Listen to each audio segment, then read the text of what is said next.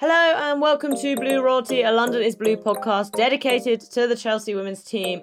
I am your host, Jess Parker Humphreys. I am going to do an apology at the top of the show if my voice is a bit rubbish. I have been at a wedding uh, all weekend. I spent a number of hours doing karaoke last night and then I woke up this morning um, and my voice had dropped uh, by a couple of tones. Um, but we are here. I'm with Abdullah Abdullah. Uh, despite being at a wedding, I did still watch Chelsea, obviously. Uh, and we have got two Chelsea wins to talk about because since we were last in your ears, Chelsea have beaten both Liverpool and Everton at home in the WSL. One game a little bit more relaxed than the other. Um, I am a bit pissed off that I was at the Liverpool one and not the Everton one, but hey ho, they were both wins. Um, we'll obviously focus predominantly on, on Everton, but I think touch on the Liverpool game as well because both performances taken together, uh, even though the scores ended up being quite different, the manner of winning was different. I think uh, there were some interesting green shoots coming from from both those games. Uh, but Abdullah, how are you doing? How is your week been? Good vibes coming out of Chelsea only this week, basically. Yeah, yeah, yeah. All, all good here. Just uh, obviously coming off the weekend and, and a nice way to end it with a huge 7 0 win. And um, obviously some key performances to talk about. But yeah, I mean, 7 0. I don't even remember the last time we scored. I, I forget forget scoring. I don't remember the last time we had a game that was relatively this easy and this relaxed. And it was so nice not to be stressed for 90 minutes because Chelsea, both men and women, are extremely stressful to watch lately. And both the men and women won, and Chelsea won obviously both the Merseyside teams uh, in the last four or five days. So overall, really good, uh, really good win, and um, you know what, four four games to go, and uh, just four more wins to, to do it. I'll take four one nils, not a problem. Just just go for it. Yeah, it's funny because after the Liverpool game, I was like, oh, it's so funny when you get to this bit of the season and you're like okay, like obviously we're here, we still want to talk about the performances, we still want to talk about the way we played, but you're also like, okay, like it's just win at whatever cost. And then you have games like this, and you're like, oh my god, like this team is so funny because it's either like this weird, like scrappy win where you're like, you you deserve to win, but it it took a lot more effort than did, or then suddenly you've got these, you know, five goals from five shots on target in a first half. I've got to shout out Kings Meadow as well because the Kings Meadow at this time of year for an evening game is so beautiful. Uh, obviously, we had the hot dogs on Wednesday. It was looking gorgeous on the telly last night, and those evening kickoffs are like weirdly pressured. I feel, especially at this point in the season, and I obviously kind of missed most of the other WSL games, but having that feeling of like, okay, Arsenal have played and got this 1 0 win on Friday night. Then you see United playing, they win. City suddenly lose, and then but then it's all you know. Everyone's eyes are on you for that six forty five Sky Sports kickoff. Um, but we didn't have to worry for very long. Let's look at some of the three word match reviews from this game. Clayton coming in with Chelsea's coronation parade, like that. It was the coronation in uh, England this weekend. I skipped it, um, and I was quite glad to. But um, congratulations to anyone who likes that stuff. Uh, Ishan Shah going with goal difference matters. Yeah, actually a really really crucial bit from from this match. Um, Carlotta at Treacherous thirteen going terrible, no more. There'd been a couple of jibes on Twitter this week, I think, about Chelsea's style of play. Um, and they were answered quite convincingly. Two pressures going with welcome back Pernille. Kayden Charpentier, clinical Sunday evening. Chelsea Women Supporters Group going with boring, boring Chelsea and a winky, sticky out tongue face. Bonzo Tim says that Chelsea swagger. Sam Boat underscore CFC says watch out United. Abdullah, what are you saying from this game? Ice cold Pernille in brackets is back. So I was so excited for that. I go and she went I was so I was actually really glad that she was the one brought on over Lauren James and, and when when Sam Kerr went off. And all right, here we go, and then first touch goal, and just yeah, I mean, I'm who knows what happens at the end of the season, but if this if we're gonna get peak Pernille for the last few games, then I'm excited for it. Yeah, we'll uh, we'll talk about Pernille. I think a bit a bit more uh, later on in the show because I think against uh in both games she she looks like she's come back in in really good form uh, and it's like a massive massive boost um to to have that injection of fitness really um you know in terms of a player who hasn't a- absolutely killed their legs playing a million games uh, over the past couple of months. Um i will go with it's run in time and i'm putting a hyphen in run in to make it three words just because i feel like uh, yeah i guess i kind of already touched on it but like you get to this point in the season where it feels like everything we've learned about the team over the season kind of goes out the window and it becomes just a bit more of a Chelsea just switch into something different, like a different gear. And it's not necessarily about like blowing teams away, although obviously we did that with Everton, but it's just like a getting it done energy. Um that's that's so impressive. And you know, I know there's been a lot of stuff this season about how the mentality monsters label that Chelsea have had in the past um maybe it doesn't feel like it's applied applied so much because you've kind of had these collapses against Arsenal in the Conti Cup final, for example. Um, but it's really these moments, these games, I think, which is where that stuff comes from, where where those ideas come from and and yeah i don't know if we will go on and win everything from here but certainly off the basis of these two performances um it looks it, it feels promising it feels promising but you know we've got to sit tight and there will definitely be more nervous moments before we reach the end of may all right, we are obviously talking about the game against Everton. 7 0 win for Chelsea. Goals from Guro Reiten in the 12th minute, Sam Kerr in the 25th minute, Pernille Harder with her first touch in the 33rd minute, Sophie Ingle in the 44th, Jessie Fleming in the 47th, Pernille Harder again in the 81st, and Erin Cuthbert in the 92nd. Uh, a very comprehensive win. Abdullah, talk us through this lineup. Uh, a couple of little, a couple of changes, some rotation. I think, I think like we'd expect, um, compared to the Liverpool game, and you know, I guess Liverpool and Everton are both teams who kind of don't really have anything to play for. But we did see Liverpool beat City this weekend, um, so maybe it makes sense, you know, that actually this was the game to rest players because we've got Leicester midweek. Yeah, for sure. I mean, I mean, uh, Jess Carter sitting out is is was a slight surprise. It's obviously considering the form that she's in, but um, obviously, uh, you know, Perisset coming in and, and obviously Charles Mjelde and Eriksson, I think was was a really good back four. You know, Fleming moving back, Cankovic coming in, Kaneryd starting a game, which you know, I I, I thought the I thought the changes generally made sense. Obviously, Leupolz sat out as well. Sophie Ingle gets a game after I, I think a while, at least in my mind.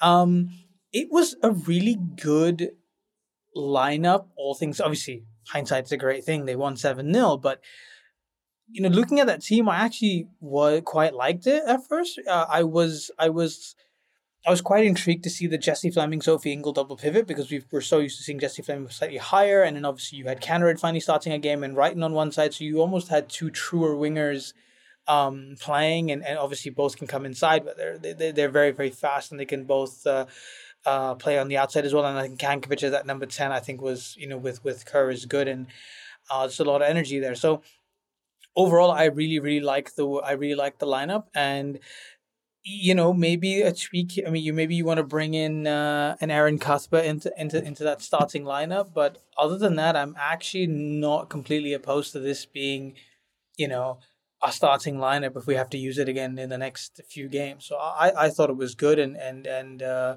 yeah, it was it was quite uh, it was quite good to stop possibly what Everton had a little bit of a defensive side slightly, so it needed some sort of attacking impetus. And I think I think the fact that Kaneryd and Reiten were were the ones chosen on the outside uh, wings was I think a, a smart choice. Yeah, definitely. I think you know it, it was that combination of kind of of freshness um coming in, which which I thought was a big boost to the team. Um, also, I think we did kind of benefit from Aggie Beever Jones being ineligible, Jess Park being unavailable. Like obviously that those two probably have been Everton standout players um this season uh, maybe alongside Nicoline Sorensen but uh that that I think really really helped. Um just some of the stats from this game. Chelsea had 17 shots to Everton's 8 11 on target to their 3 Pretty even possession, 55% to 45%. Two fouls for Chelsea, eight for Everton. Four offsides for Chelsea, one for Everton. Four corners for Chelsea, two for Everton. Expected goals of 2.1 for Chelsea to Everton's 0.4. Um, as we said already, five goals from five shots on target in that first half. And interestingly, Abdullah, it's the first time this season we've had a plus 1.5 xg difference um like that or greater in back-to-back WSL matches taking in the Liverpool game and this one which I guess just shows us like we've got two very different results on paper but like actually maybe those performances had had more in common than if you just looked at the results alone uh, you would think yeah, I, th- I think chance creation is getting a little bit better. I think there's a bit more of a fluidity in in in in the way Chelsea are attacking, and I think there's a fluidity in the way they're attacking even after rotation. I think that's the biggest thing, right? The fact that Chelsea can now bring in Kaneryd and Cankovic to replace Lauren James and, and, and whoever else to to then you know produce attacking performances uh, that that you know that that warrants a, a win and let alone a seven 0 win. Um, I mean, if I mean if I remember the the stat that I was seeing on on on on the, on TV was. I think they had an XG of like 1.2 and they were like 5 nil up. So they overdid their XG by like five like five times, you know, in the first half. And I was like, that's insane. I mean, like, this is Chelsea on a good day when they were when they were supremely clinical. It was almost like every attack that they made was just shots going in. And you know, sometimes you think of those you think of those attacks and you think of the way Chelsea attack. You think, okay, you know, maybe, you know, it was all right, it was deflection, or all right, you know, maybe that could have gone in. But it just seemed like everything just worked out. Every cross was calculated. Every every move was was well thought out of, and players just arrived at the right time. And I think obviously it's an element of you having a good day, but I also think that everybody was just in tune for once. Like like you said, the Liverpool game and this game had similarities in that in in, in the scoreline, but I just felt like these are the games where they finally clicked into gear from an attacking chemistry point of view. And it's it's great that for the most part this squad should be here for next season. So I, I just see this building up more and more and, and, and has it peaked too late? Maybe, maybe not. But if they end up winning the title in these last four games and you have these this team scoring, you know, two plus goals a game for the rest of the season, then you can pretty much turn around and say, right, that's that's you know, it's the perfect time to peak because then they ended up going to win the double. And let's be real, they just done this against Everton. Everton have been a respectable side this season. I think Brian Sorensen's done a really, really good job. Um, and they've got some really decent players in there, you know. So and like you said, I think Jess Park I think if Jess Park and um, Aggie Beever Jones were playing, it would be a different story. And the fact that we can sit down and say Aggie Beever Jones is a big miss for Everton is only good news for Chelsea for next for next season if they want to bring her in, right? Like she's been such a key player, maybe not with goal contributions, but movement, being in the side, being influential is a huge boost. So yeah, I mean, I'll, I'll take a seven 0 win and people saying, you know, if only we had Aggie Beever Jones on the side, things would be different. So I'll take that all day. Yeah, definitely. And I think also just on the the XG point as well, and we're to talk I think about the attack uh, after after the ad break that's just coming up, but um notable that the post shot XG I think was more like 4.6. So basically in simple terms that Chelsea's shot placement uh was was drastically improving their chances. And I think that's something that you know, maybe there's been a little bit of I think there's a point been it's felt infuriating that Chelsea haven't necessarily always had that clinical edge, but uh, it feels like everyone has found it at a very good time to find it. Um, okay, let's take an ad break here. Thanks to our sponsors for supporting the show. We'll be back after this. So I think we have to kind of start by by talking about the goals, but Abdullah, the first ten minutes of this match, the first fifteen minutes even maybe, uh, weren't as simple as the scoreline would suggest. You know, you could look at this and say Chelsea won 7 0, five goals in the first half. They were, they must have been all over Everton from the word go. And it, it wasn't actually quite playing out like that.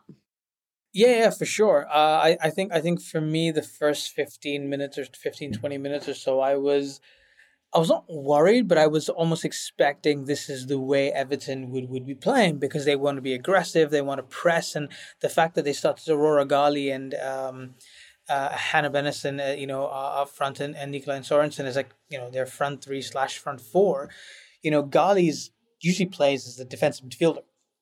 And today she you know yesterday she was playing as a as, as a left-sided uh, attacker. And you know when i saw that i thought okay there's there's only one reason that they're you know they're doing this is because they want to they want to pressure chelsea up on the in the wide areas. They want to stop Niamh Charles and and Eve Perisset from from pushing forward and, and kind of isolate the the wingers uh, out wide. And especially when you have a which I know the graphic here is showing a 4-3-3 but I, I think yesterday we we're playing a bit more of a 3-4-3 um, which then you know you've got the advantage of four v three in, in in midfield, and you know the fact that you have someone who's a bit more defensive, I think makes makes it harder. And I think that worked for the first fifteen minutes. Everton really were pressing the channels, and, and they weren't allowing Chelsea to really get out and play play their game and play quickly. Um, and kind of from there you thought okay fine you know there's there's there's opportunities here for for Everton and I think if they have a little bit more pace out wide if they can get the ball to their to their to their key attackers then maybe they can do something. And I think I think after 15 20 minutes when Everton were unable to kind of sustain the pressure and, and there's only so long you can keep Chelsea out you know if you don't if you don't punish them um because I think in most games you always have a window where Chelsea will be susceptible to pressure. They'll be susceptible to, to, to giving away a goal. And, you know, they may come back and Chelsea may come back and might as well still win the game, but, you know, you still have that opportunity to try and put them to the sword and, and go from there. And um, Everton weren't able to do that. I, f- I felt like it's after the initial buzz, initial like high pressing, quick game, they just kind of faded away. And once Chelsea got that first goal and that almost, almost from their first real connected attack uh, of the game, once they got that first goal in through Guro, who I thought was in acres of space, um, they just Everton just kind of switched off from there. And Chelsea were, all right, we know how to we know how to get past this, and, and they kind of pushed forward because it just kind of made Everton go, okay, we've got to be on the front foot now because we need to score to get back in this game. Yeah, and I think you could see that the goals obviously, understandably, unsettled Everton. Um, but you, you know, you're right in terms of we saw in the Liverpool game that you can catch Chelsea sleeping at the start of matches, and Emma Hayes basically said as much after the game. And uh, it it's important to, as much as this was a great win, I guess, still be kind of aware aware of that stuff because against Liverpool, that switching off almost caused us bigger problems. Do you know what I mean? Like I, I do think in the Liverpool game we played to an equally high standard. I feel like um like the the goals that were scored um were really good. Like I thought Harder when she came on against Liverpool had so many chances. Um and there was like the incredible offside Guro Reiten goal and, and all that kind of stuff. It's very easy to see how that game could have like gone more the way of this game. Um but I think what was cool was to feel like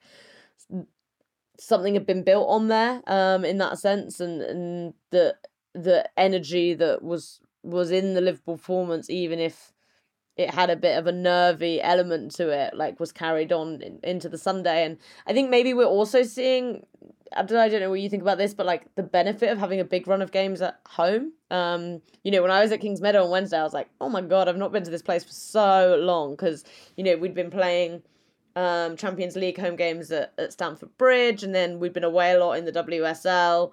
Obviously, the semi finals had taken out two WSL weekends, whereas now, um, we're at home, like aside from obviously going to to Wembley, but then we've got West Ham away, so it's a London game, and Reading away. So even then, you're not going far. But there's like a big chunk of games. We've had these two. We've got Leicester. We've got Arsenal, and that feels like the way it's worked out for us in in terms of the schedule has been has maybe been quite beneficial. Yeah, no, I, I think so, and I think I think I think home advantage is is is always something that um that I think benefits the team more more so for the fact that you you look at you look you know the pitch. I think the first things first, you know the pitch, you know the dimensions, you kind of know you almost weirdly know every blade of grass and where it is, you know, so to speak, and you, you can time your runs, you can kind of shape the pitch through the groundsman you know the way you want it. You want longer grass shorter grass and you've got that flexibility so you kind of play the way that benefits your style of play.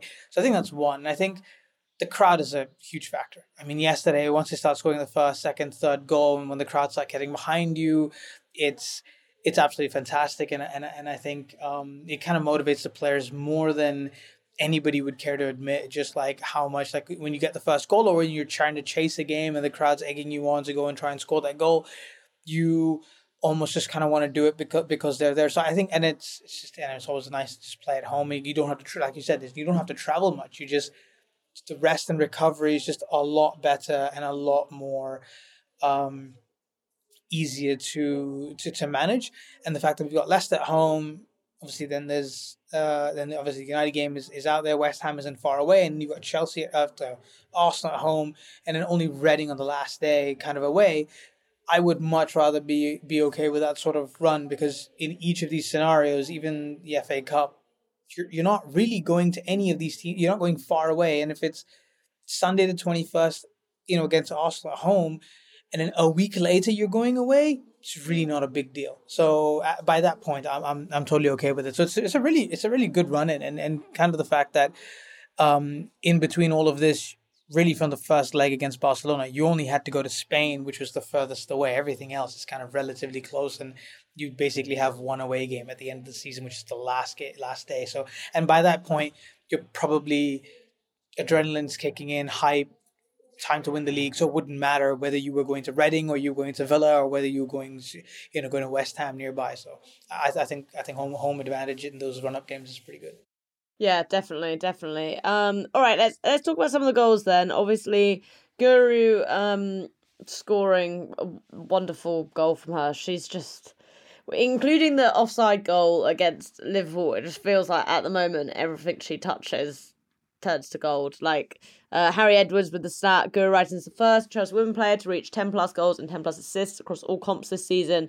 So that's 10 goals and 17 assists. Um, what do you think Abdullah has has changed for Guro this season? Is it like a confidence thing? Because we've seen her being an assist merchant, I think, all year. Um, obviously, notably in our other really big WSL win, the Leicester game, she got five assists. But the past couple of months, it's been about the goals, hasn't it? Um, is this just a player who's like riding high, or, or do you feel like Chelsea are using her differently? It's funny because I just yesterday in the, in the morning, I was watching an old Barcelona versus LSK game, and little lo and behold, there was this young Guro Reiten and, and Ingrid Engen in, in, in the starting lineup, and I was I and I was watching I was watching Guro there, and I was like, man, she plays so she's like she's she's grown up so much, not even just in terms of age, but just like in terms of her her play style, and. I look back at that game and I look back at the way she played yesterday, and I was like, there's just so much more of an intelligence about her and i think even from her first season at chelsea to now i think chelsea have i think i think partly it's down to the fact that chelsea have used her differently so i think that that makes sense in terms of rather than just being a pure wide player who just puts in crosses or i think in her second season or or, or third season she was she was kind of shifted a bit more into a central midfield role at one point for, for a little while and kind of shoehorned in there and then she was kind of a bit, bit more too isolated in the inside. So I think in both those scenarios and, and kind of back when she was at LSK was very much the fact that she was told you kind of have to just occupy this space and run it, right? Whereas now I feel like she's got the freedom to be able to go inside, go outside, and kind of link up with with the players a bit more. And I think there's a bit more um, and I think there's a bit more suitability in the system for her where she's kind of being given a bit more license and she's kind of become, you know, I think I don't know if we've mentioned this enough. I probably think we have, but anyway, I'll, I'll repeat it again. I think Guro has become as important as Sam Kerr starting every game. Like that, for me, Guro Reiten is a player that now has to basically practically start every game. Because if you don't have Guro Reiten in your side, you lose so much pace, energy, and dynamism on the left hand side that whereas before I'm just gonna go back for a weird reference, but she reminded me of Florent Malouda in his in when he was coming towards the end of his Chelsea career, where he was just very much a one dimensional.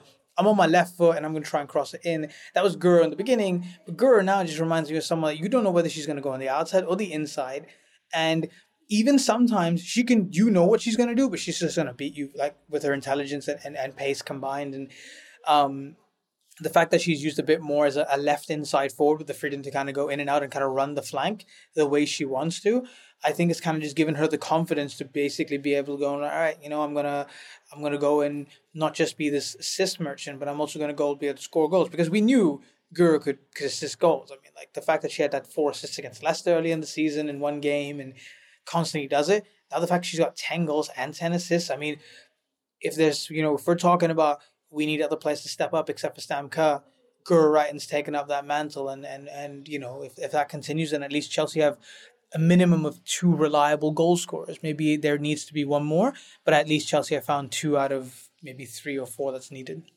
Yeah, but um, speaking of Sam, like again, it's not been in the league at least a crazy goal scoring season for her, but uh, the important goals are coming. Obviously, uh, she did get the the winner against uh, Liverpool, even though I think she's just more than a little bit indebted to Jessie Fleming on that one. Uh, but getting the second goal here, um, fantastic cross from Niamh Charles and Sam uh, in in the box is just like when I just don't. I still don't understand like physically how how she does it. Um, Gilly Flaherty was doing co-coms last night in on Sky, and um, she said before that like when you're marking Sam, it's just like she's there and then suddenly she's not. You think you've got her, and then she's somehow like separated from you marking her, and and uh, is a fantastic header. Um, and I think we've talked about this a lot this season, but you know we it, it's it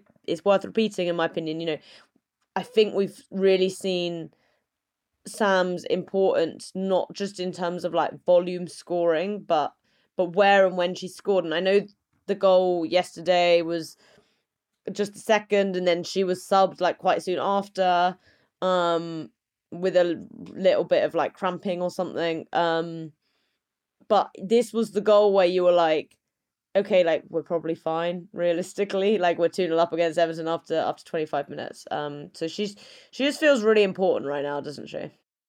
Yeah, yeah, for sure. I think I think she's uh she's she's kind of gotten to that point where you're like, you know, undroppable, has to play every game. Not not only just because of the fact that there is no other real striker at the club until obviously Pernille's back now and and can play the role, but isn't again a, a natural centre forward.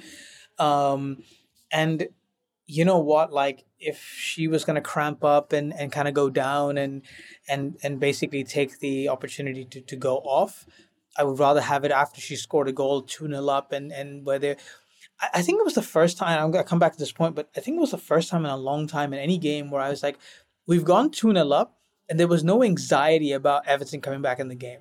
Like i felt i don't know i don't know about anybody else or, or you, yourself but i felt like once sam scored that that headed goal everyone just felt calm. Everyone just felt like, all right, we're just gonna go ahead, continue doing this. All right, you know, Sam Kerr's going off, but and then when you see the size of Pernille Harder warming up on the touchline, you know, getting her laces on, boots on, and uh, coming up, coming on to replacing, you're like, this is the depth that Chelsea's known for. This is this is the type of players that you know we have coming on when one is when one is available.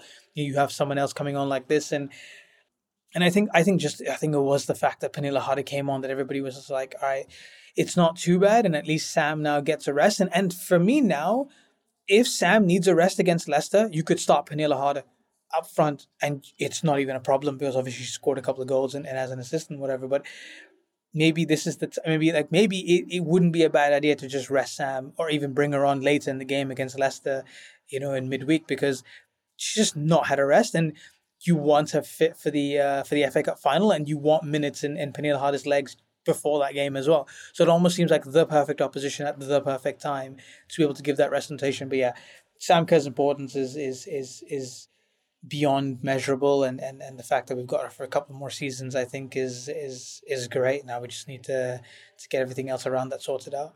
Too busy carrying a, a big flag she is. Um I mean it was a great outfit. Sammy killed it. She was yeah, she was the yeah. best dressed person at that coronation. Love so. the suit Fair play to her. Um, yeah, you mentioned Pernille. I think it is such an insane boost to have her back. I want to talk a bit later about being able to rotate, having players come back in, but um, scoring the first touch, and yeah, I felt against Liverpool, you just saw immediately how good she looked, um, how fresh she felt, and and I think uh, it, it's something that um I talked about this season with like watching Barcelona without Alexia. Um, and I kind of feel the same like watching Pernille come back into the Chelsea side is like both Chelsea and Barcelona have uh, some fantastically technical um, midfielders who've kind of filled filled the role for both those players who, who've missed big chunks of time out. But both of them have a level of aggressiveness to their game, which I think is what really sets them apart, even beyond their technical ability. And I think, you know, seeing we haven't seen Harder play like a significant chunk of minutes as the nine at, at Chelsea for obvious reasons, because most of the time Sam Kerr's playing there. Um, but you know that kind of physicality and ability to get on the end of the ball that uh, as soon as she came on just felt so exciting. You saw it in the Liverpool game as well. Obviously she wasn't playing as the as the striker then. Um but that's just I think isn't like an underrated quality in her game. Yeah, no, you're right, and I think I think for most of most of her career, it's kind of been just playing uh, behind somebody, but almost as the main player, but almost off somebody, and kind of not being the main focal point in terms of uh, the focus for defenders and whatnot, and rather you know someone who wants to pick up the ball, run at players, and kind of kind of be the the, the player just in behind that's kind of built around and the fact that we were able to see Pernille, you know, play in this role, but also retain the sort of movement that we were so used to seeing. I mean, that that that goal with her first touch, just the movement to get off the centre back's tail and just kind of run into that space just on her left by a couple of yards. For me, that was probably the most impressive thing coming off the bench and and making your first move do that than the actual goal itself. Because to me, it was just awareness of space, awareness of what was happening in the box, and it was crowded. Everton had three centre backs in there with a couple of midfielders, and the fact that she was able to time that movement out to her left and still get the ball away with a clean strike with no no no obstructions, to me, I think that was unreal. And I think I think Pernille, you know, is is such a master at understanding space and understanding wh- whatever position she plays, she knows how to to, to pick out uh, you know pick out the right decision, and I think that was just telling yesterday. And I think the players enjoyed playing around her. I think I think everybody was excited to have her back, and and and the fact that they were trying to find her, and everybody was kind of you know almost playing to, to kind of service Pernille. And I, I think she really enjoyed it. I think she enjoyed being, in a weird way, not that because Sam Kerr went off or anything, or because when Sam, I mean, she loves playing with Sam Kerr as well. They have a really good, you know, uh, link up and, and relationship. But I think she might have just enjoyed being the main player on the pitch yesterday, and kind of everybody servicing her. And she obliged with a couple of goals and against against a pretty decent defense. And um, for someone coming off after almost a few months without without playing without playing real minutes, I mean, I thought I thought it was a it, it was just a great performance overall. And Pernille Harder is just going to Pernille Harder.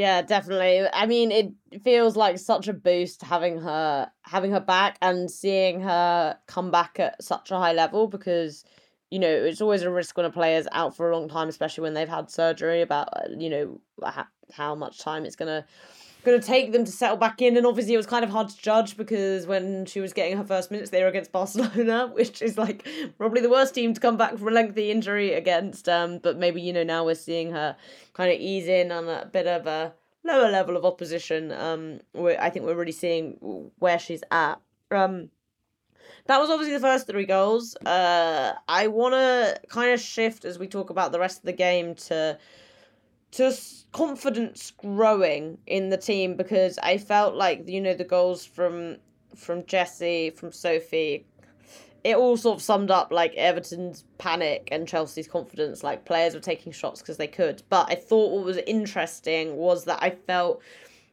we saw from the performances specifically Niamh Charles Jessie Fleming uh, they were the two that really stood out for me that there are lots of players who, even though we lost to Barcelona and we got knocked out, I think have taken so much from those games and are playing with a real verve around them. You know, we, we saw Niamh get uh, the first, well, the equalising goal against Liverpool, and, you know, if Guro's goal stood, that her assist, as it would have been for that, was like exquisite.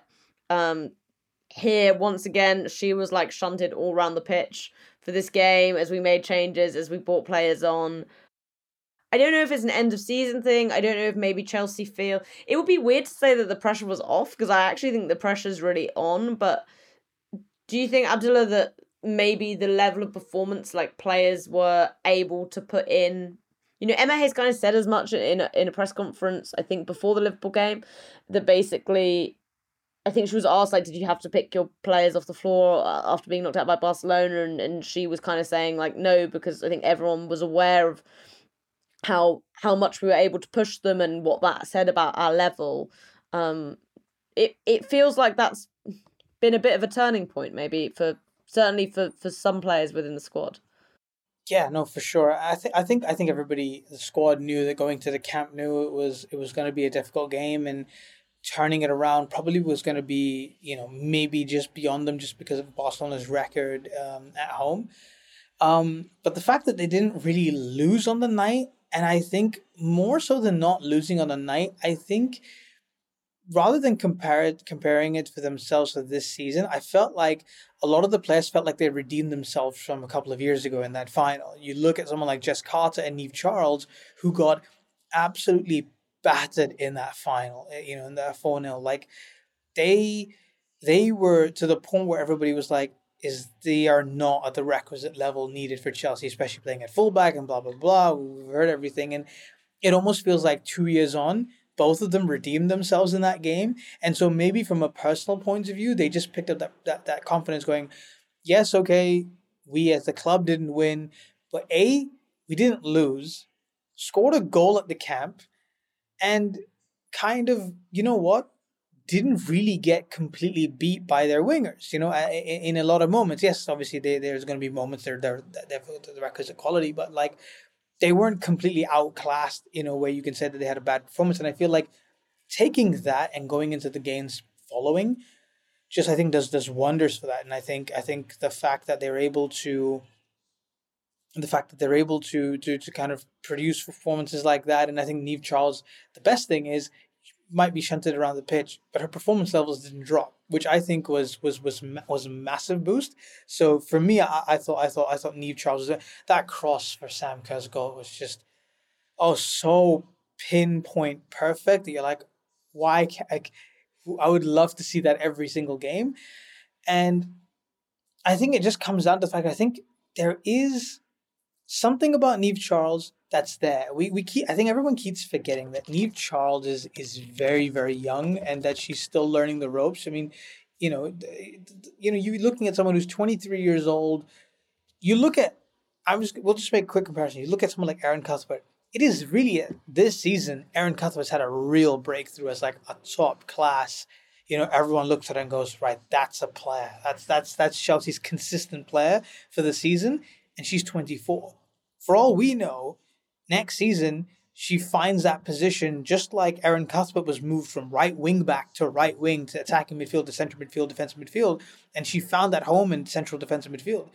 It could be that next season, I don't know, um, Niamh Charles suddenly becomes this amazing, you know, left wing back or, or right back, or p- basically Emma finds the position after experimenting, picks one, and suddenly Niamh Charles does an Erin Cuthbert next season and suddenly becomes like this this consistent player for Chelsea and and kind of everybody goes, well, where was this Niamh Charles hiding all this time? And I think it's I think it's a process. I think next season will be key. But if she can keep up these levels of performances on a consistent basis and, and kind of produce the attacking numbers that, that she is now and, and, and in games like this, then I, I don't see why um, you know she can't blossom into this uh, you know really world class fullback because I think we just need to realize now that that that fullbacks are yes, they need to defend, but the modern fullback is is is all about positioning and, and being able to contribute on the other end of the pitch. And if you can compensate for a little bit of the defensive deficiencies, you can get a lot more out of a fullback. And I think Niamh Charles, in a lot of games, can be a very very good weapon. Yeah, I I definitely agree, and, and I think what I like about her as well is the way it feels like one, she always puts the work in.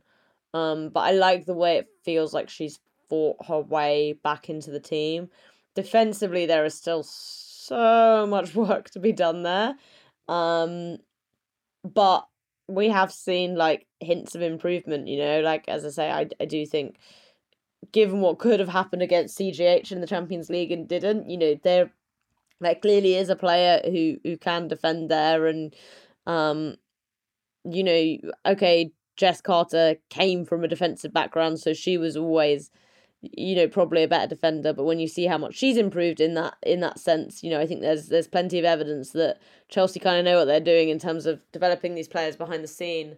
Um, the other player who I thought, again, looked really good, um, who we hadn't seen much of recently, was Jessie Fleming.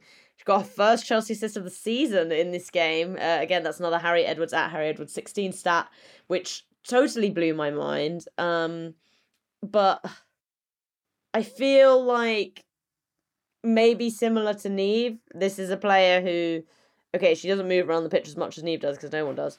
Uh, but who we've seen in a variety of different positions, and maybe what we're still waiting for is to exactly see where she settles.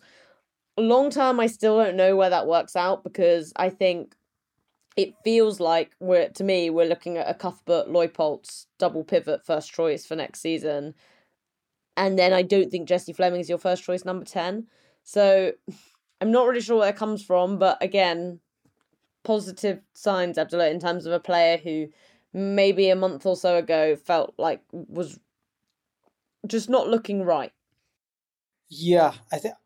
Yeah, no, I think I think with with Jessie, it's it's always been about the position, right? What's her best position? Where can she play? Where does she best look? And I think much like a few of the other Chelsea players at different times, she suffered from, um, you know, position syndrome where she just wasn't sure, you know, like an identity crisis. Am I a midfield? Am I a central midfielder? Am I an attacking midfielder? Am I a wide player coming inside? And but yesterday, just felt like she was so confident in her movement and her running and her energy. And I think once, you know, Chelsea had a little bit of um, little bit of possession. And I think once the team started playing with a bit more confidence, I think it just gave Jessie Fleming the confidence to be able to say, all right, cool, I can now move around. And, you know, she really benefits from playing those that little bit of one two football and, and, and one two passing and with a lot of players just kind of, you know, coming in and kind of giving her the space and kind of moving around. And she had the defensive security of Sophie Ingle next to her.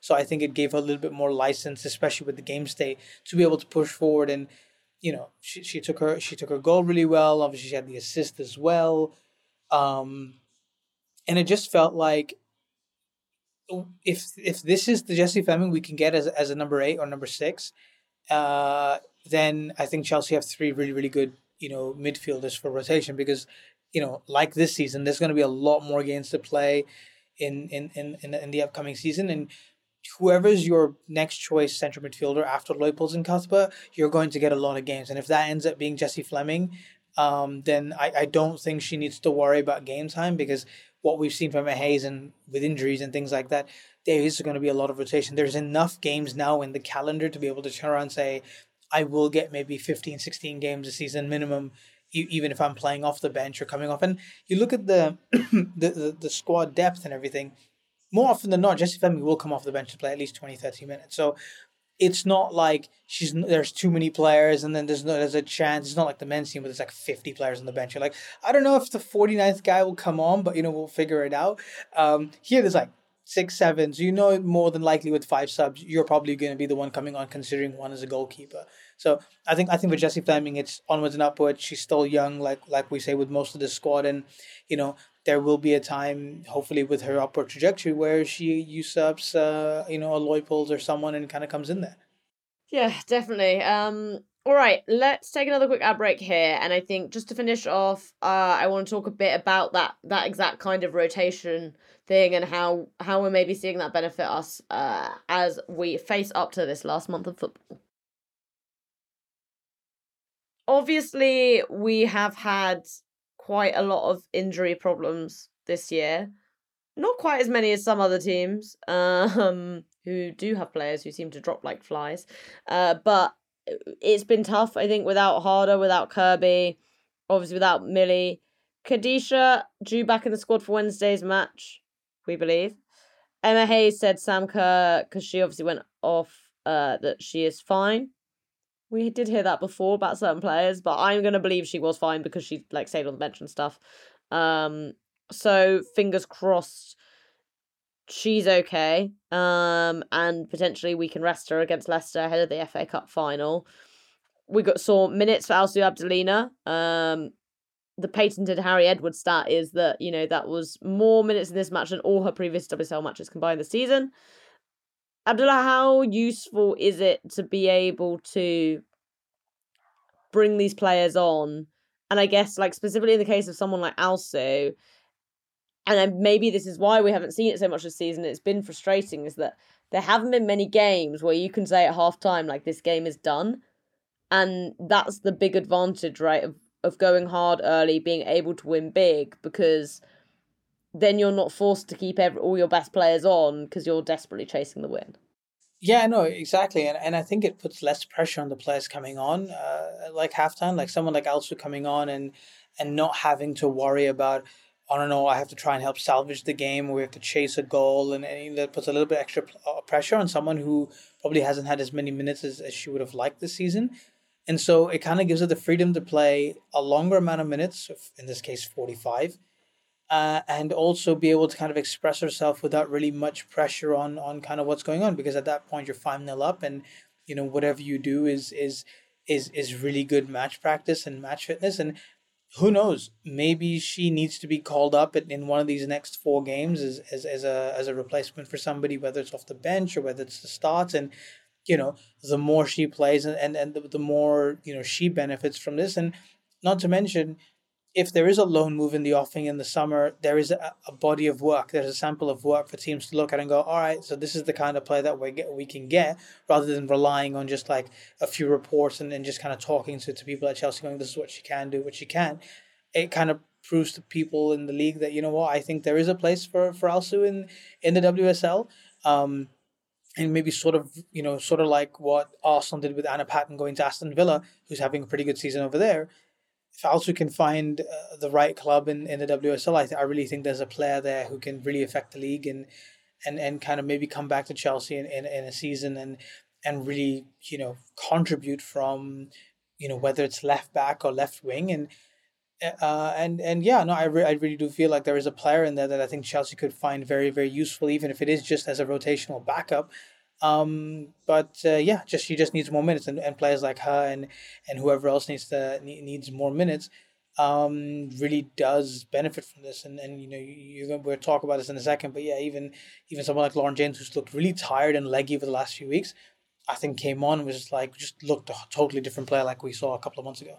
Yeah, definitely. Lauren James was, was who I want to talk about next. Um, someone who I think we saw a bit more flashes of, of what maybe we'd missed. Um, obviously, kind of got to see her on the left rather because Kaneryd was on the right.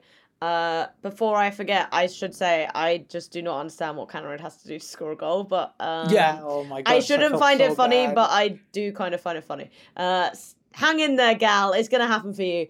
Uh, but yeah, Lauren should have definitely had a penalty. Got no idea what the referee saw in that situation. Uh, obviously, didn't matter really. Um, but we definitely saw some more of that speed and acceleration, which it kind of makes sense, right? If a player's been tired, I think we were like, is it like a loss, loss of confidence thing? But I'm like, if I was tired, I definitely wouldn't be like sprinting around. I'd be struggling to sprint around a pitch, and and we saw, you know, much more of that like focused drive from her and maybe maybe she felt more of a freedom coming on and you know knowing the game was done and she could just do what she wanted yeah exactly i i, I think i think it was a, for, like, like I'm like I'm repeating myself, but like for, for most players, it was the game that she came on where she wasn't um, needed. She wasn't needed in, in a in a sense of having to try and rescue a game or, or force her to score a goal. And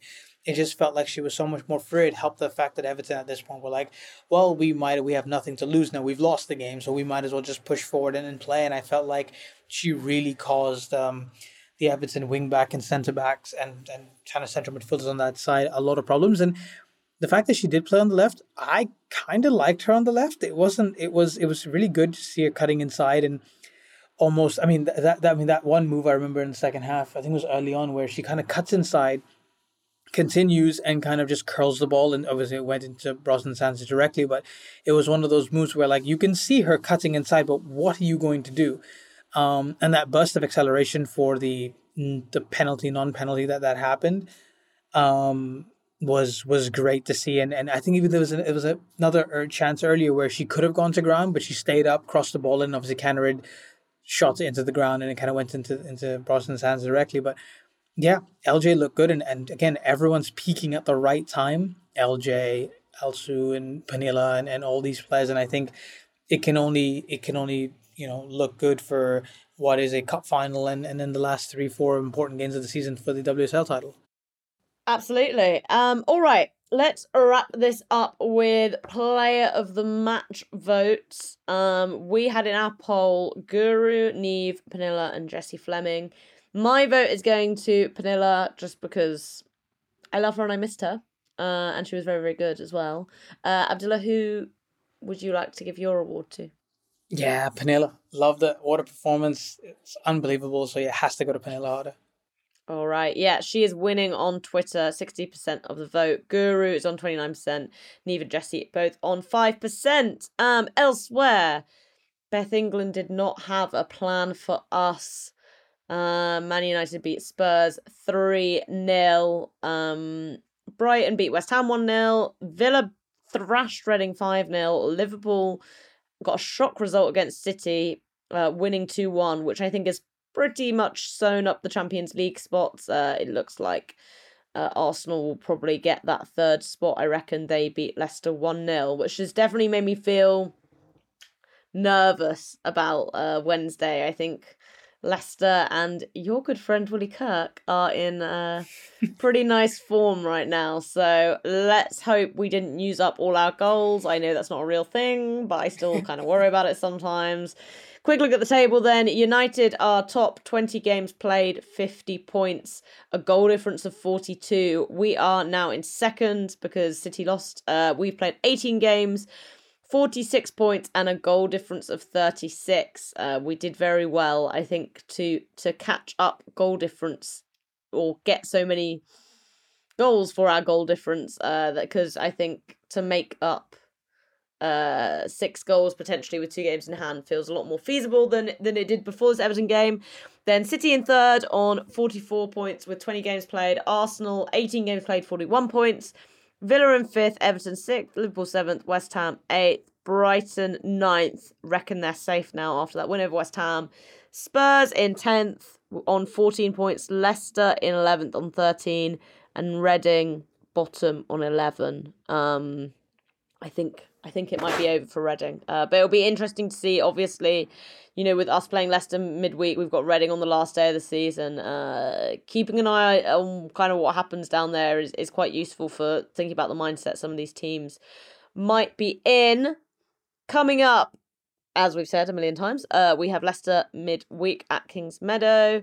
Then we are off to Wembley this game really feels like it's crept up on me, Abdullah. Like, I do, do you know what I mean? Yeah. I'm just like, why? I didn't even realize. Yeah, I didn't even realize it was. It was. It was next. It's weekend, confusing having the FA Cup final like in the middle of your season. Um, it's kind of fun though that it is between Chelsea and United uh, given that we're also going against each other for the title.